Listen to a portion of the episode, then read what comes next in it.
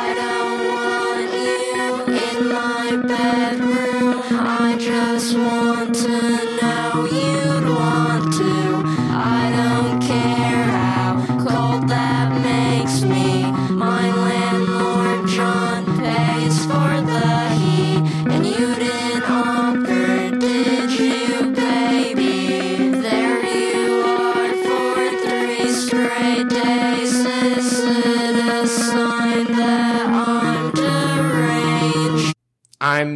here with Rachel Brown, aka Thanks for Coming, uh, singer, songwriter, sometime director, cinematographer, part time model.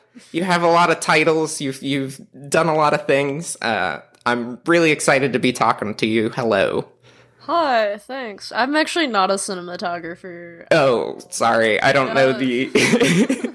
It's okay. I work I work as like an assistant camera a lot cuz a lot of my friends are cinematographers, but I have no idea how cameras work and I have no interest in finding out. Awesome. Okay, fair enough. I just see you adjacent to a lot of like film projects, and I know you did the video album for um, No Problem. You had like the you know 24. yeah the 24 different videos which was super awesome uh, i really enjoyed that Thank you. Yeah, that was interesting. That was like a weird. I felt like I was, I guess, a producer in a sense, because like I only directed and shot my own, and the rest of them I just showed up most of the time. I didn't even. I was like, "What's your idea? It sounds great. Like I'll see you there."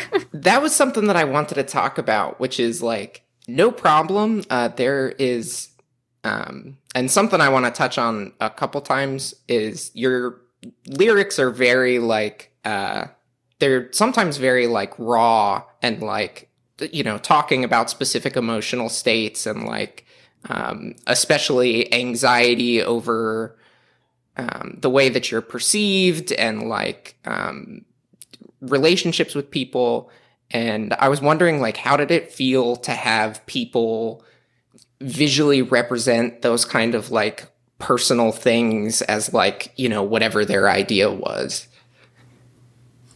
Um, hmm.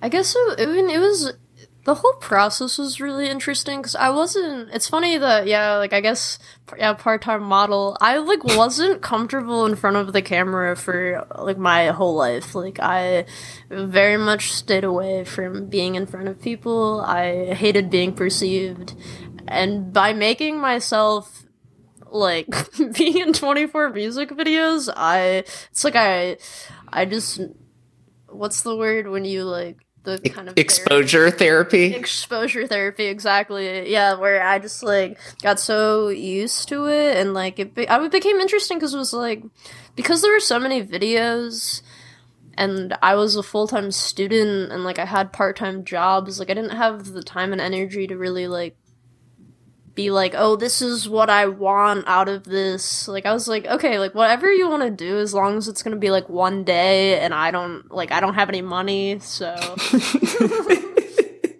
like we're talking like low lowest budget possible. yeah absolutely I like I used to like for the first like maybe like six or seven videos, I was buying everybody lunch. By the eighth video, I was like, I'm just not gonna say anything because I have no money at all.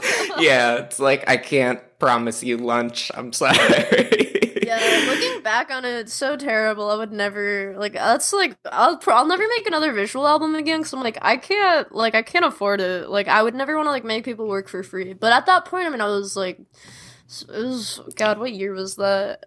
I think I was under 21. I might have been like 20, 21. Like all of my Mhm. friends were college students, like in film school, so it felt more like appropriate to be like, oh, do you want to do something? Like have this like I don't know, chance to make like something creative that's not like for homework and people really into it. Um, at this point, uh, everybody just wants to get paid. I totally agree with you that people need to be like paid for their art and especially just us generally not valuing the people who make our art the way that we should and especially the people who are like behind the scenes and stuff. Um completely agree with you, but I think there's also something to be said about that kind of experience where you're making something with your friends and it's that combined vision of everybody gets like a hand on the ball and it's a chance for all of you to like, you know, show your creative side all while working on the same bigger project together. So that I mean that sounds really awesome. That definitely sounds like something my friends and I would have at least tried to do back in college, though probably wouldn't have been suc as successful as you were. Oh, thank you. I mean, I felt very lucky to like have. I mean, I guess was, I was lucky because I was in film school, so I just like knew all these people who um were like wanting to become like filmmakers and like wanting to direct things. Um, yeah, wow, I was so grateful for all those. It was also really interesting, like the way that the ways in which everybody because i was the only thing in common is myself like i was like the one thing is that i'm in it and that's it that's our, whatever you want to do so it was like all of these ways in which these like my friends and like people i knew were like seeing me and the ways in which they combined like a lot of people were just like yeah just like look like half tired already doing that and i'd be like okay perfect Perfect. I'm already in character. Um, that's awesome. And that's, I mean, that speaks a lot to what you were talking about the exposure therapy of being perceived was, you know, especially to see how, you know, people you're close with or at least people you're acquaintances with, uh, perceive you and, and, uh, the ways that they're representing you. That's really awesome. Also, kind of touching on that, I wanted to talk about your, like, when you go through songwriting, because again, like I mentioned before, like um, one of the reasons I enjoy your music so much is like, yeah, that's something that I definitely struggle with too. Like uh, in the first episode of this podcast, I also called this podcast exposure therapy, just like getting over my fear of uh, making stuff and putting stuff out there. And um, when you write a song, because this is something I struggle with myself uh, I write stories like science fiction and fantasy stories, but there's still a piece of that that comes from emotions that I'm feeling, or especially in science fiction, like representing frustrations with the way that the world is organized currently and stuff like that, and my own personal fears. I was wondering, uh, when you write a song, do you typically approach it from I am feeling this emotion right now. I'm going to write a song about it. Or does it come more of an, an, analysis afterwards, after you've already experienced those emotions and you're kind of like looking back on it? I feel like it starts out like I'll be thinking about, um, generally, I guess I'm just thinking about my thoughts, um, because I have a problem with that. Uh, but I, yeah, I guess I like I'll be thinking about like maybe like a situation or like a person or, um, in many cases, I guess again myself, um, and just like what I'm like seeing and like I'll try to like it's like I'll write the song and I won't know exactly what I'm feeling, but I'll, I'll like try to write it and I'll try to explain it and then I go back and I listen to it, and then I like really think I'm like, oh, now I now I understand like what I'm saying. Um.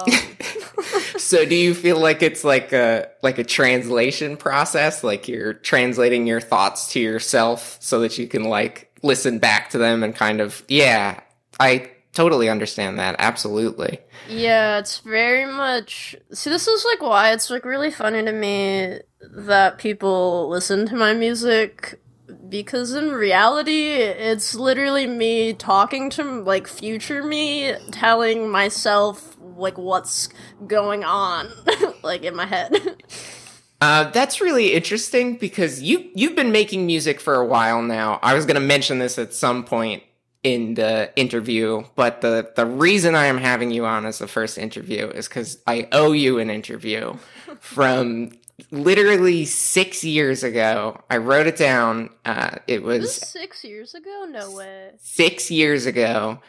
"Say It to My Face, Bitch" was the EP that was released, and at the time, I had a music blog where I would just sit there and listen to everything that came out on Bandcamp that day, which was a terrible model for trying to find content.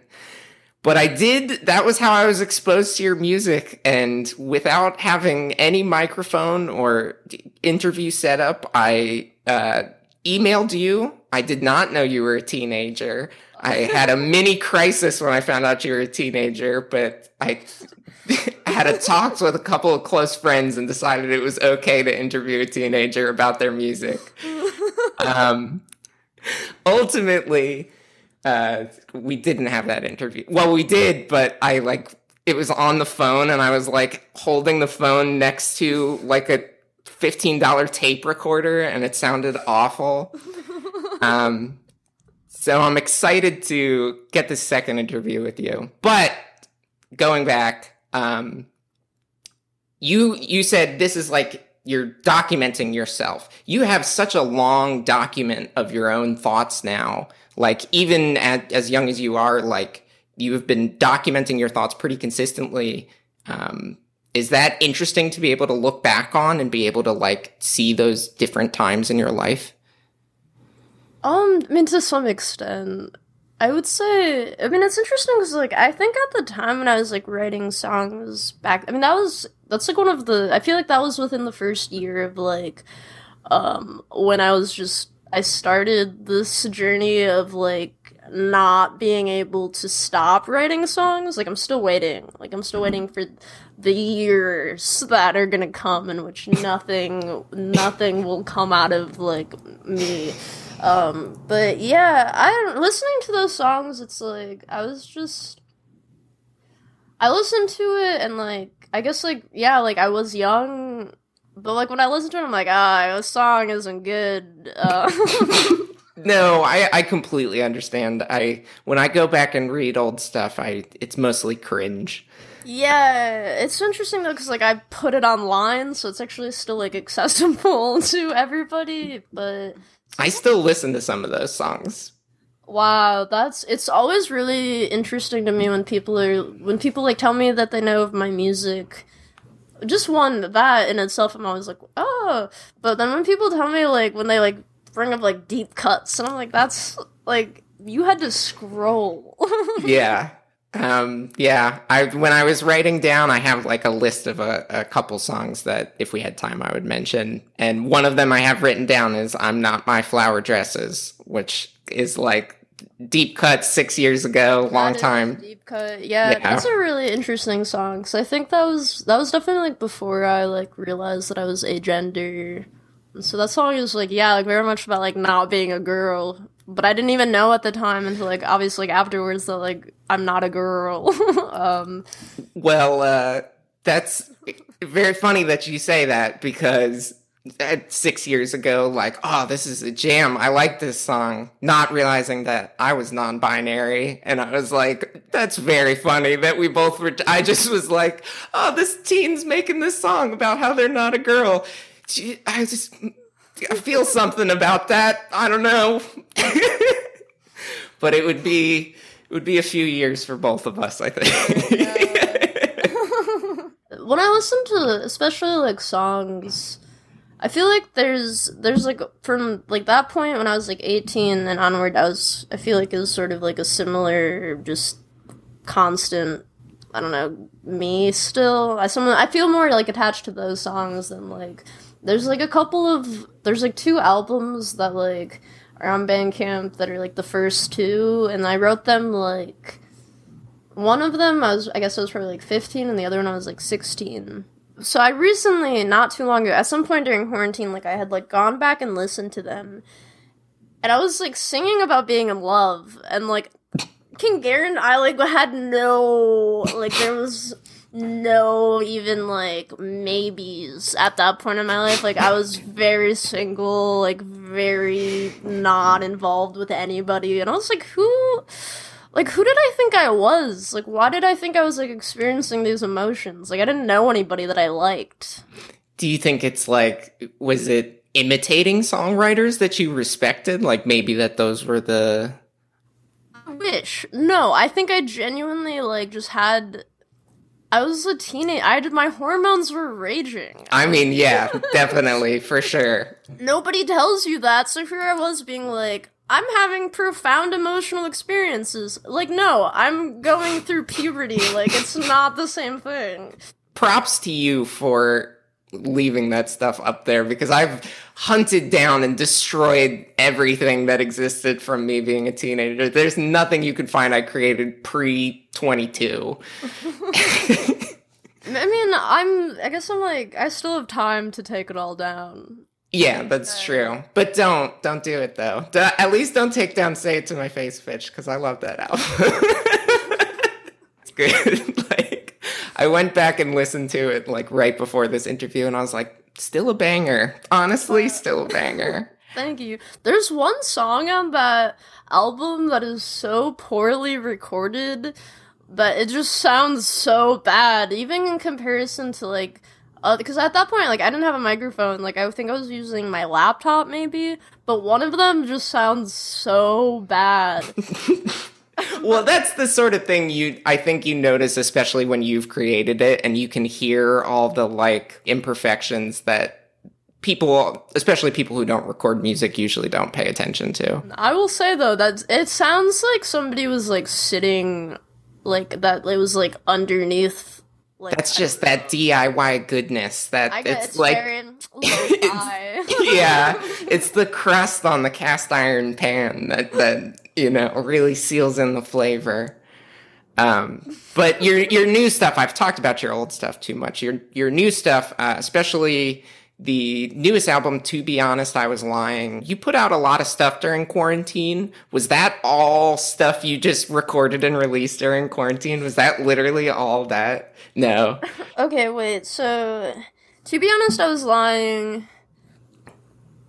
I think all of those songs were recorded during quarantine or within the year 2020.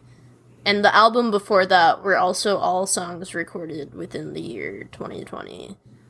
The one before that POV, you are my phone. Okay, that one was recorded during quarantine. I got, I'm like, okay, well, there's so much time. Like, I was, yeah, okay, so that one was also, that was recorded, like, pretty quickly. Those were also, I was, like, really into the beat sequencer.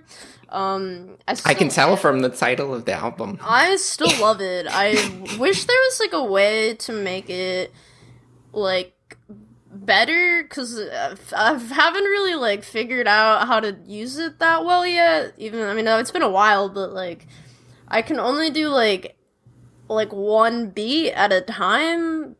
Okay, so yeah, that album was also like entirely quarantine times. The one before that, though, that one was mostly songs from before quarantine. But I felt the need to release them during quarantine. I'm trying to remember what the one is that the one with the airplane on the cover? Yeah, it's the one with the Untouched, really yes. Yeah, untouched. Yeah. Um, If people look up that album, they'll see why I didn't say the whole name. I, don't even know the full name. Like I couldn't tell you what the full name is. it's like untouched. There's a part about it being a little too on the nose because of quarantine. that's the yeah. That's it's like something about un, uh, unrequited crush. Um, yes. On a stranger. mhm, Yep, on the stranger, and the photos unedited. That was Yes. It was originally like I was like, oh, this photo's like not edited, like haha, untouched, and I was like, wait, like never mind.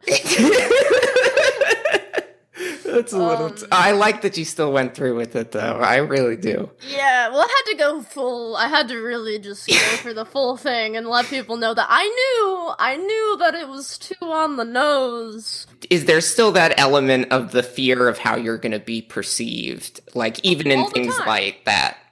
Oh yeah, all the time, every day. I'm back in therapy. I'm working on it. I Yeah. have like a really. I feel like I over explain myself about everything to everyone all of the time because I'm like I don't want them to think that like that I like don't know that I'm an idiot. Like I know.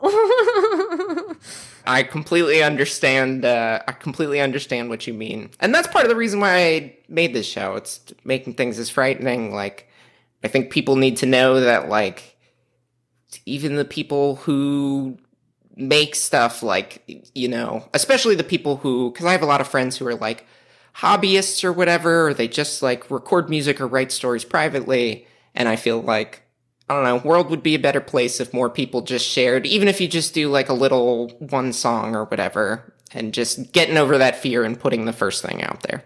Yeah, I agree. I think that I honestly feel like the reason that I haven't stopped sharing my music was because and like why I just do it without like really thinking too hard about it. I'm just like, well, I made it. Like I'm to put it online now. It's cuz like I was so scared to do it like uh, and I mean, I guess when like I was a teenager, so like I was scared of like everything cuz I didn't know how the world worked. But I was like so terrified of being perceived that now I'm like I it's truly, I think I live my life as if it's just exposure therapy. That's sometimes I when you know I, I consider myself as someone who's a, literally afraid of everything, and that's kind of how you have to live your life when you're afraid of everything. Is just like, well, this maybe this will make me less afraid of this. Exactly. I used to like be afraid of the most insane things as a kid. Like things that were like never gonna happen. Like I grew up in Chicago, like in a city. I was afraid that like an owl was gonna like break into my home and like like take my eyeballs for, like a week. It wasn't just like a night. It was like a week. I like found out about like barn owls and I was like 6 or something and I was like, "Oh my god, they're going to I love the idea of someone who finds out about owls for the first time and is immediately correctly, I will say, identifies them as the horrifying predators that they are because those things are scary. There's, you know what? I don't consider that a ridiculous fear. They have talons. It's true, but I just like I've never still I don't think I've ever seen an owl. Like I've never seen one in my whole life. like As someone who's in a very rural area, I will say owls are cool, but you're not missing out on. I have seen several owls, and it's always been like a. I've held owls, and so it's been like a. That was cool. It was cool to hold an owl, but that was because I was a teenager who worked at the zoo. But they actually they are very cute to me now. Oh, what Like- specifically barn owls though, or are they still on the shit list? I've never honestly haven't revisited the subject. but recently this year for the Rockefeller tree, they like found an owl inside of it. They were like, This owl hitched a ride. It was like, No, you stole the owl's home, brought it to New York City and like put it in the worst part of New York City and then this owl's just stuck here now. But it was the cutest owl I've ever seen in my life. It has like the biggest little eyes and it looks so terrified. I mean, as it should be. It's The like, city is gonna ruin that owl. I'm originally from New York City. I'm allowed to say that. wait, you're from New York City?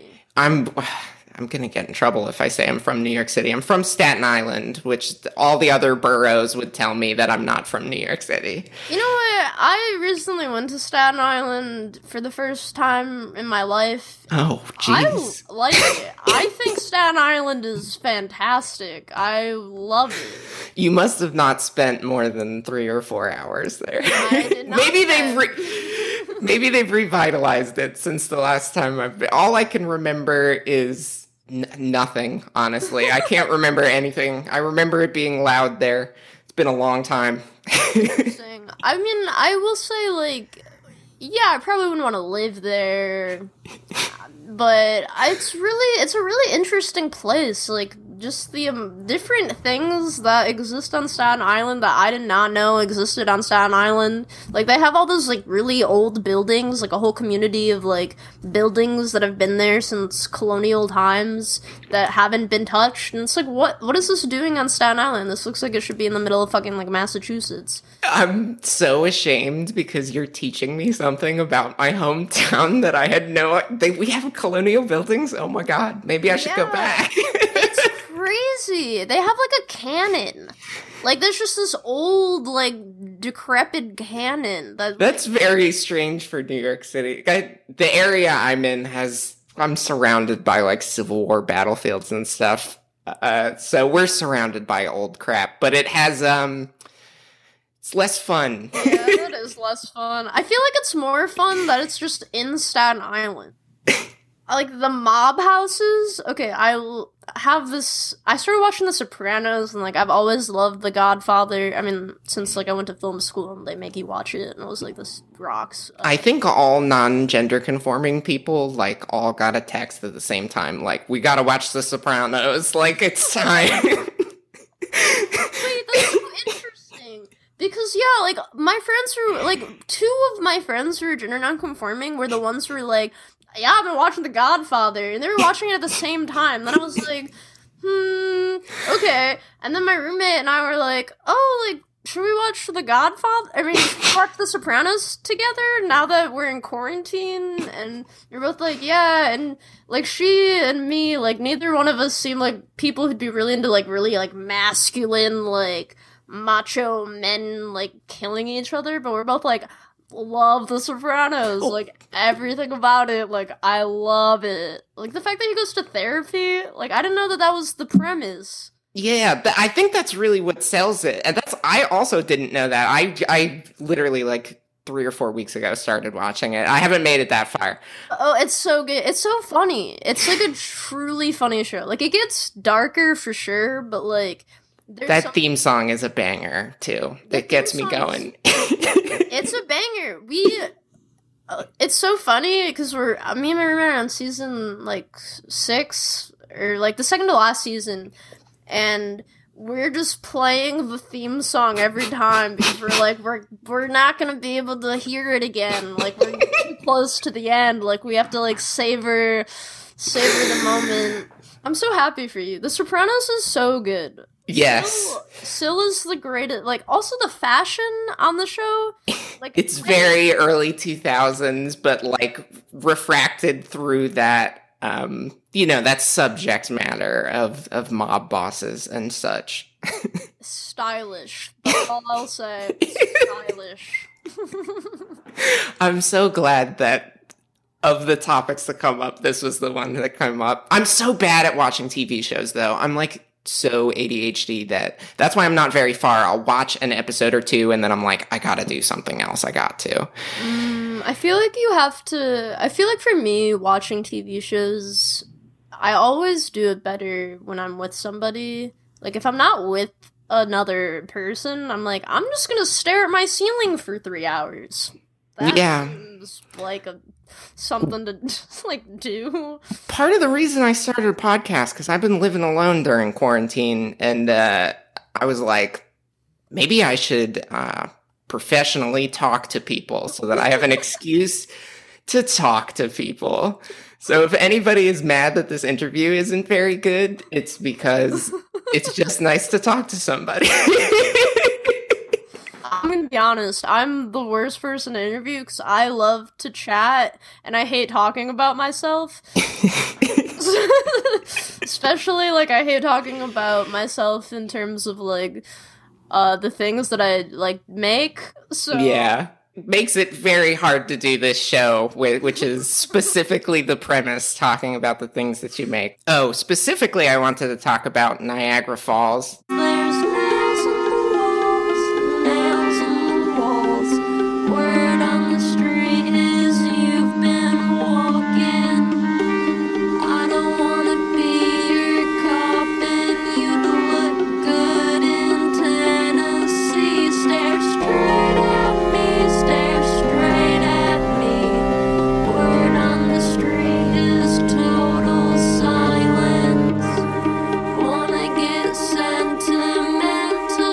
This is not really a question or anything, but um, that is. I hope this isn't tacky to say, but that's my favorite song you've ever written. That song rules. I love that song. Thank you. I I honestly like agree. I don't know what happened. That song is weird because like that album was finished and then I wrote that song and then I made Nate make it into the song that it is within like a day to add to the album that was already done. I will say to give people context for um, who haven't heard your music, um, a lot of your stuff is, you know, not to put the the label on you, but the indie singer songwriter kind of the bedroom pop kind of stuff. But then I know, I know. I'm I'm aware. It's we yeah. It's something I I have to live with. Uh, um, but that song I, I found was was so that song and stagnant I think both stand out to me as two songs that are very different from your your stuff that has come. Not that you haven't had other songs that are kind of touch on that almost.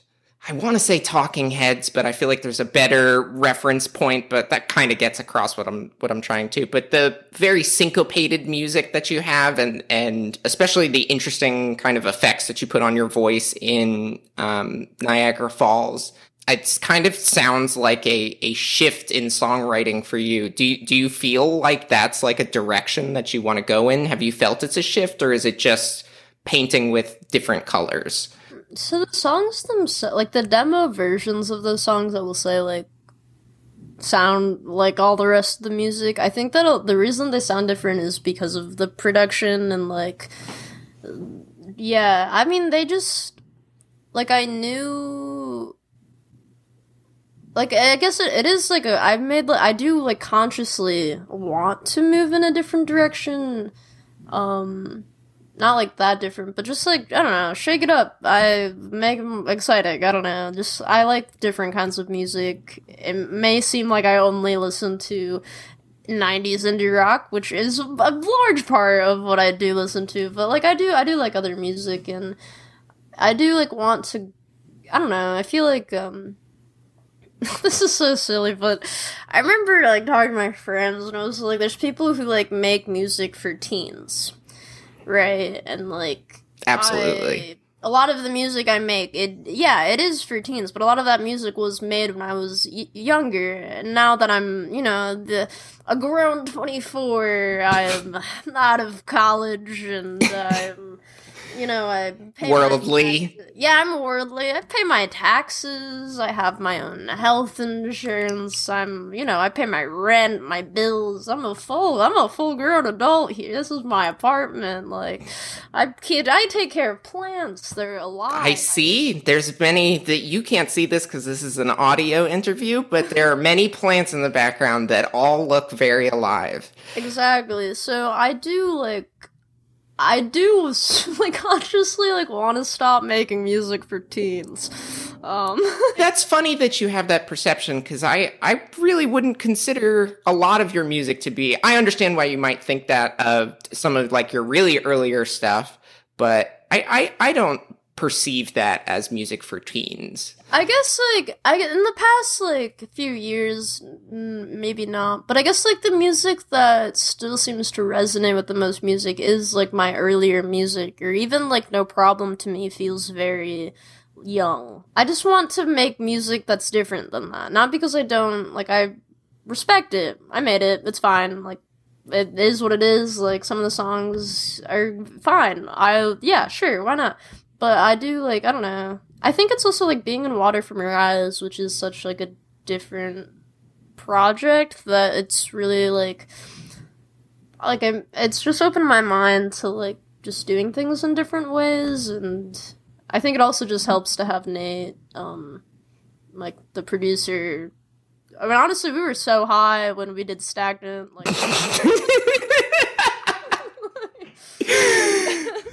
So that was just like lightning in a bottle. You were just like, he literally like he did it and i love music like that like i listen to a lot of music that has like i like music that has just like kind of like really fun beats and so when he did it we were both just like ha ha ha and then we were just kind of sat there and he was like i think i'm like actually kind of onto something and i was like yeah like i think so too like we let's roll with it yeah, and that that that song is like uh you made a music video for that, right? Yeah, yeah. Yeah. I directed a music video for that. Um Yeah. That was the single, I guess. Yeah, that's I was gonna say. I didn't know if you wanted to call it the single, but "Stagnant" was like the the kind of the single off of. um To be honest, I was lying. Um, that's so interesting that that just kind of happened by accident and came together like that. And sometimes that's just like you know how making stuff is. Definitely. Yeah, I've actually never had it really any other way. well, that's to happen. I'm I'm jealous of that. I I seem to have the overthinking problem when it comes to uh to to making stuff. But obviously creating different stuff requires, you know, different approaches. I think writing, like you said, you're a writer mostly. Yeah. Um, as I, I guess like I, I'm a writer who doesn't write, so I mean like this is all bullshit coming out of my mouth. But I will say like writing does it requires you to like really think about it because if you don't have the story, then it like what are you gonna write? one one could say music doesn't require a lot of thinking though. But I don't know. I feel like with music, like it's much more like you can you can it's, I feel like it's it's looser like the confines of like how you can like make it like so like nobody's to be like that doesn't make sense cuz it's a song like That's true. You're right. Yeah. like, like a story kind of has to make sense or people are to be like that wasn't like I, I don't understand the story therefore like it like I didn't like it where like a song if it doesn't make sense people are like wow just like pavement I wish I could release a story and people would say, "Wow, just like Pavement." That was the science fiction short story version of Cut Your Hair. Hell yeah. I mean, I feel like if that's something you want to work towards, like you could probably make it happen. You know what? Maybe I'll, I'll put that down in notes after this interview. and Just like, you know, one of those little notes that lives on my phone, like, write pavement short story that I'll find in exactly two months and be like, what the fuck does that mean? No, no. yeah. Do you ever find like just like random lyrics that you were like, you weren't in a place that you were able to actually like write a song and you wrote it down in your phone or wrote it down or something and then you forget that idea or lose that idea? I don't know. Let me check. I should- Good question. I mean, I think so. If I'm like recalling correctly, I feel like usually. I guess I probably have more stuff on my computer that is like songs that just didn't become anything. Usually, I try to I try to finish whatever the songs are, or delete the documents at least. That way, just Yeah, that's out of sight, out of mind. I completely understand that. That's I I do regret that occasionally, and I again I think we're just touching on how making different stuff is different, but like I have written like 40 or 50 pages of a book before and then like deleted it and then like a year like a year later been like, "Man, I shouldn't have done that. That was a bad idea." That's like way different. I'm talking like two sentences of like lyrics that like weren't even good to begin with, and like they're two sentences, so it's like I'll probably have those thoughts again. I tend to they cycle around just repeatedly in my head. Where like a book, like forty to fifty pages, that's like it's like a lot of work. You should stop doing that. yeah, I am going to stop doing that, actually. That's what the show is about, you know? This is trying to turn a corner and be like, all right, I'm just going to like. I didn't think I was going to be a podcaster until. Um, I don't know if you heard, like last year, like a whole bunch of crazy stuff happened last year. And like. Oh. I know. I had no idea. we had to stay inside for a really long time. So I was like, you know what? I think that like if you were gonna begin to do anything, like being a podcaster makes the most sense because it's like I feel like it's the most quarantine friendly um media form. And you know what? It's better than it's better than starting a modeling career when you're 23 so i I I respect you immensely for doing that. That was like that was a late game career shift I did not see coming from you. That I was like, hell yeah, Rachel Brown, hell yeah. Thank you. I mean, it's funny because like this year, like pretty much like when I turned twenty four, like I, it's like I finally like you know like you usually when it's your birthday, like you don't feel older. Like it's just like another day. Like Mhm. my twenty fourth birthday, I was like I'm older. There's something different about me, and I was like thinking about it, and I was like, why did I like? Why did I like try to start like a modeling career at age twenty three? Like the amount of time that it would take like anybody to become like I don't know, like a paid model to just get paid for doing it. Like, I'm I'm, I'm gonna be like 26. Like I'm. Like you can't do that. like you have to start at 16. But I'm still trying. I used hashtags today, so it's not a completely it's so fun. I don't want to be a model. Like this is why it's not like I I have no like it's not that I don't have any interest in it. Like I do think it's fun and like I mean like yeah, it's like definitely like an ego thing. Like you see a photo and you're like, "Oh, you know, I look I look good there."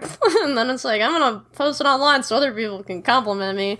Um but for the most part, like I'm I'm an absolutely ridiculous person. Like, I've, in between all the photos, I'm just like, cracking up that, like, here I am standing around being like, yeah, like, look at me. So I didn't know who to expect for this interview because your photos are very, like, serious and and model-esque. it's true and you know it's all a scam that's the that's the truth behind it is that i have i'm not i'm not that person and uh, good scam thank you thank you it's working. Not that well. I've been paid once. I've been paid once to model. It was so fun. It was somebody who I matched with on Tinder. It was like, do you model? And I was like, eh, yeah, I guess. And then he was like, okay, I have a like a clothing line. Like, do you want to like model for it? And I was like, yeah, like I'm not doing anything on that day.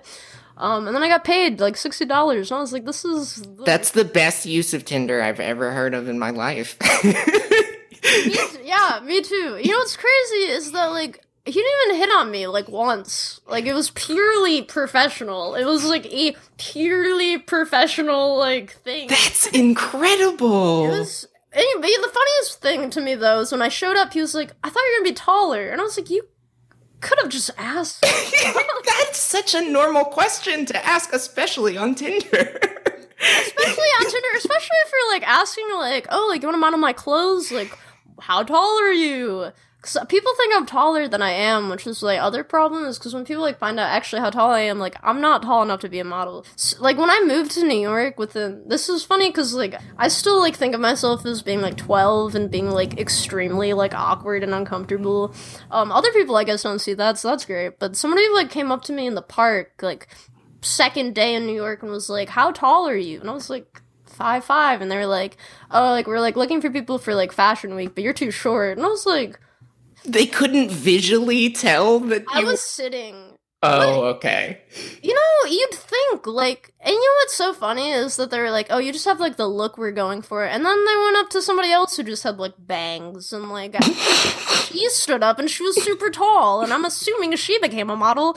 Um, and then even like then a couple years later, some guy came up to me and he was like, "Are you a trans man?" Um, because I looked like I was in the like I was literally dressed like I was in the Sandlot, the movie that day. Hell yeah! I truly looked like one of those little kids, and I was like, no, like I'm like agender, but like, nah, I'm not like a trans man. He was like, are you like interested in modeling? And I was like, yeah, like I guess so. Like, no, like I, but like, why not? Like, if you're gonna like ask me.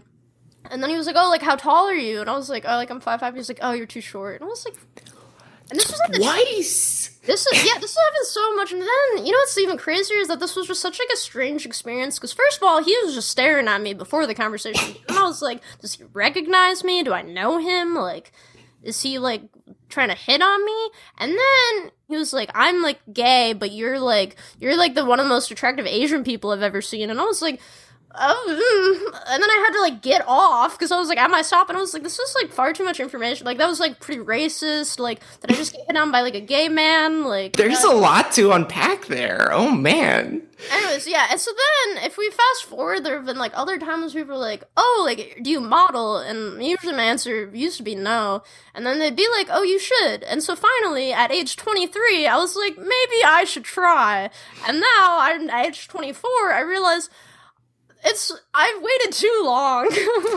I understand your point and totally understand the the modeling as a career that you have to get into as young, but every time you say I'm 24. Like it's like so old. I mummify. You okay? Can't... I th- I know I'm young. Don't get me wrong. I'm well aware that I'm like a very young, like out of the womb adult. Like I am, you know, like brand new. I'm like a kid adult I'm a but for modeling, like they want them they want them to be like twelve, Yeah. six feet tall and size like double zero. Like one time my friend made a video for Gucci.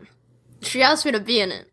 Partially because I think that she worked on the video. She worked on like one of the music videos for No Problem for free. So I was like, well, I owe you. So I feel like, and I'm small. So I guess this was makes sense.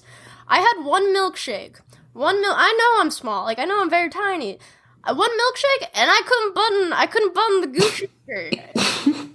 It was like I was I was like who like who are these clothes made for? Just like six foot tall, sixteen year olds who have no bones? I don't know. This all started because I really don't think it's too late to become a podcaster. After my modeling career is officially over, I do plan on starting a podcast. Well, if if you if you ever need uh, a guest for your podcast, and for some reason my skills would qualify me to be on there, I would be more than happy to be on your podcast. Thank you. I actually have up until this very moment been like I'm never gonna have a podcast. so this was just this was during this podcast you were like you know what to relate to this person who started a podcast i will also start yeah, if I'm gonna say it's never too late to start a podcast, I should live by those words. and you know what? I actually have a great. My podcast, I'm only gonna interview people who have interviewed me. You know in order to seed that though so it have if it's after your modeling career you have to run around and try to get it interviewed by as many people as possible so that you have like years of content It's gonna be it's gonna be um, a limited series, really. oh it's like a mini series like mini series, mini series, mini series podcast where yeah, because I I feel like I've been interviewed by enough people for like one season. That's you know what? I'm gonna listen to that podcast. I think that's gonna be really interesting. Um I am gonna let you go because I've kept you for a while here, but I've really, really enjoyed talking to you. Thank you for talking to me. I can't wait for everyone to hear our conversation because it's been a lot of fun. I'm Rant Vague. This has been Making Things is Frightening. I've been talking to Rachel Brown, also known as Thanks for Coming, and I hope you enjoyed what we've made for you this week.